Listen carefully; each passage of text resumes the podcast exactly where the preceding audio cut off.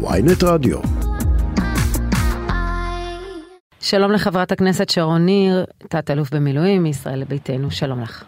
בוקר טוב, שלום וברכה. אנחנו עוסקים אה, בכל השיחות האחרונות במצב, ה... במצב בחברה הערבית, מעשי הרצח, הקורבנות הרבים, והתחושה היא שכל ממשלות ישראל לדורותיהן, גם ממשלת השינוי וגם הממשלות הקודמות של נתניהו, אולי הכינו תוכניות, אה, נתנו משאבים, אבל לא הצליחו להשתלט על התופעה הזו, והיא רק הולכת וגדלה.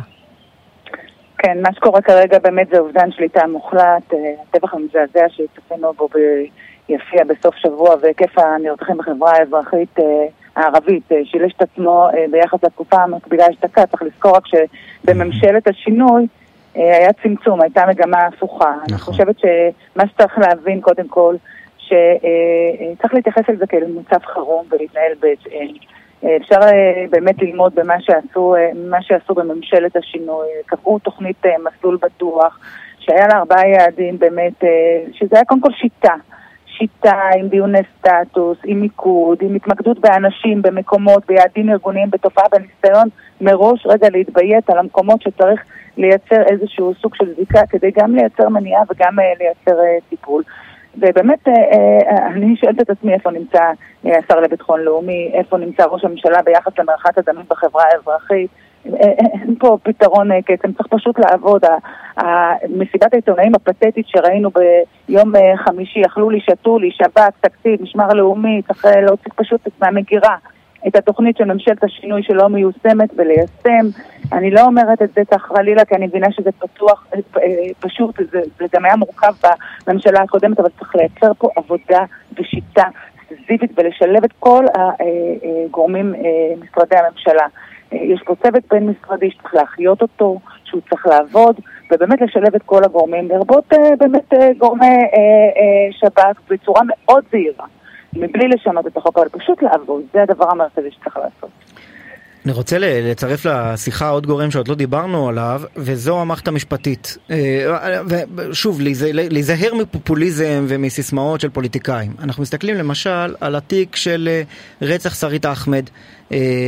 בגלל, בגלל שיצא מהארון, נאמר את זה ככה, יצא מהארון בגיל 16, המשפחה שלה איימו עליה ברצח, אח אחד אמר לה אה, אה, שהוא ישלם 200 אלף שקל למישהו שיהרוג אותה, השני אמר לה שהוא ידקור אותה בבטן וישתה בירה אחר כך, אה, היא, ואז מערכות האכיפה, כלומר המשטרה והרווחה, פועלים כראוי, מרחיקים אותה מהם, מגישים נגדם כתבי אישום, אה, אה, אותה שמים במקלט לנשים, אה, אה, סוג של מקלט לנשים מוכות, היא רוצה לצאת משם, דואגים לה כל הזמן מערכות האכיפה.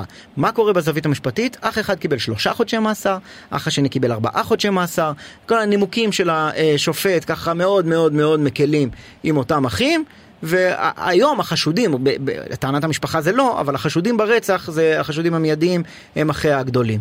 וברור שצריך, אם רוצים לפתור את הדבר הזה, כפי שאמרת בהקשר של מסלול בטוח, צריך פה שילוב זרועות של כמה וכמה מערכות, כי, כי המשטרה לבד באמת לא תוכל.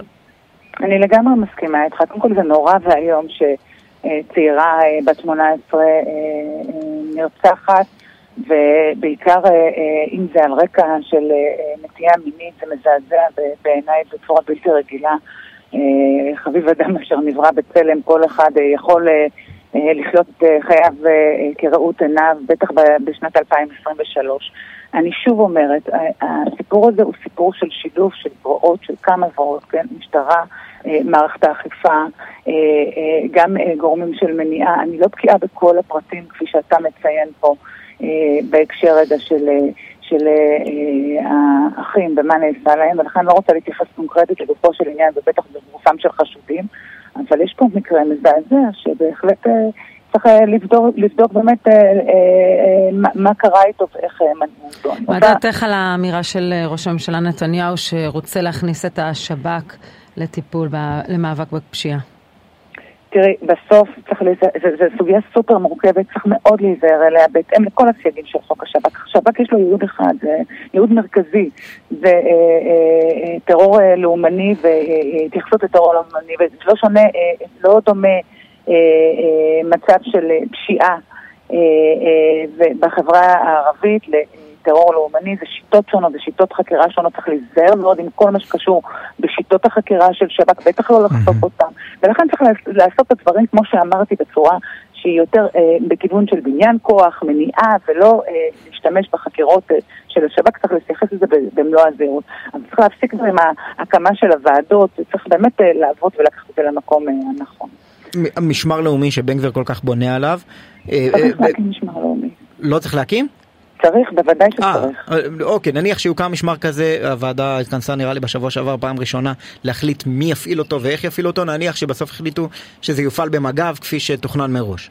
אה, זה דבר שיכול לשמש למלחמה בארגון פשיעה כמו בקרי חרירי, שאני רואה את המשטרה, חסרת אונים, כולנו רואים.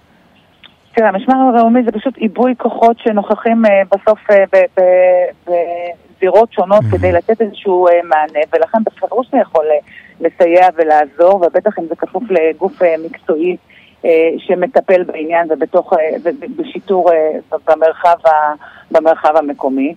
אבל לא צריך לחכות עד להקמת משת, משמר לאומי, זה, זה, זה בלתי סביר. מה שצריך לעשות עכשיו זה פשוט להתמקד. למק... לעשות, לקחת ולחיות את התוכנית של מסלול בטוח ולהתמקד במקומות שצריכים עיבוי ובדיקה.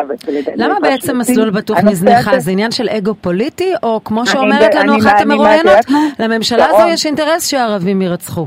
אולי זה נוח להם. שרון, אני, אני מאוד מאוד רוצה להאמין שזה לא אינטרס פוליטי, אבל עובדה שה, שהשיטה הזו, מהרגע שעזבו שם את המשרד, היא לא מופעלת באופן קונסיסטנטי ועקבי בדיוק על פי התוכנית הקודמת, וזה מאוד מטריד. השאלה שלכם היא בהחלט אה, שאלה שראויה לתשובה. חברת הכנסת שרון ניר, אה, נעבור לנושאים פוליטיים. אם כבר, את אה, תרגישי בנוח להיות חברת קואליציה של בנימין נתניהו? אני אומרת לך בצורה הכי ישירה, מה שצריך לעמוד לנגד עינינו כרגע, וצריך להקשיב אתמול לכל הרעיון של ליברמן. זהו, אז רק בואו לא נחזור לציטוט שלו. כן. לא צריך ציטוט, הנה ציוץ לא, מטוויטר. אביגדור ליברמן.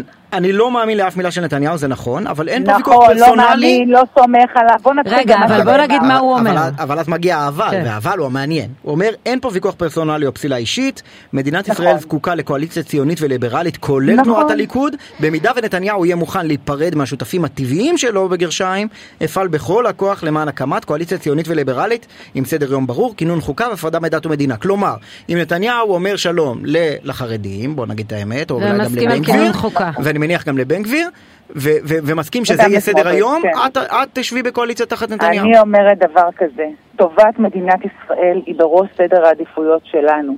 בסדר, בסוף הדבר הזה צריך לעמוד לנגד עינינו. העתיד של מדינת ישראל עכשיו זה הרבה מעבר לביבי, זה לפני ביבי וזה אחרי העתיד של מדינת ישראל לנגד עינינו. מה שמטריד אותי כרגע בצורה הכי ישירה, ואני אומרת לך, זה ממשלת הכישלון הזו שמנסה למשול עלינו שישה חודשים, מדרדרת את המצב של מדינת ישראל בכל התחומים. לא משילות כמו שדיברנו על זה, לא ביטחון אישי, יוקר המחיה רק מאמיר, כלכלה, חשש למעמד אה, אה, בינלאומי של מדינת ישראל ועוד ועוד. ובאמת, אני מסתכלת על כל הנושא הזה, ואני אומרת לך, הגענו למצב שהממשלה הזו היא הממשלה הכי לא ציונית, הכי לא ברלית. אבל, אבל, רגע, מה עם האבל? תיכנסו או לא תיכנסו לממשלה הזו? רגע, ולכן התנאים, התנאים הם קודם כל, בואו נראה שאנחנו מדברים על חוקה, על חוקה.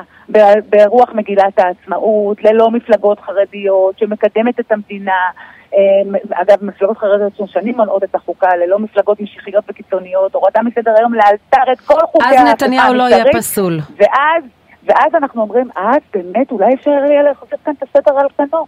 ולייצר פה איזה משהו שהוא לוקח, אתה יודע, שהוא ריאקציה למה שקורה עכשיו. מה שקורה עכשיו זה כישלון קולוסלי. מי שלא רואה את זה, אין עיניו בראשו. ולכן אנחנו אומרים, זה לא עניין פרסונלי. זה לא עניין אה, אה אישי, זה עניין ענייני. מי שיקים עכשיו קואליציה... מה שנקרא, בכותרת, זניחת הרל"ב. כבר לא אומרים רק לא ביבי. אנחנו מעולם לא אמרנו רק לא ביבי, אנחנו אומרים... ליברמן אמר לפני שנה, לא נשב עם נתניהו בשום תנאים ונסיבות. עכשיו הוא הציב את התנאים והנסיבות. אנחנו עכשיו מסתכלים לנקודת הזמן הנוכחית, תיארתי לך את כל הכשל, יש פה רצח כן. וכישלונות. בעיניי זו התפתחות מבורכת. חברים, אנחנו צריכים לסיים את השעה. תודה רבה לך. ישראל ביתנו, תודה רבה לך.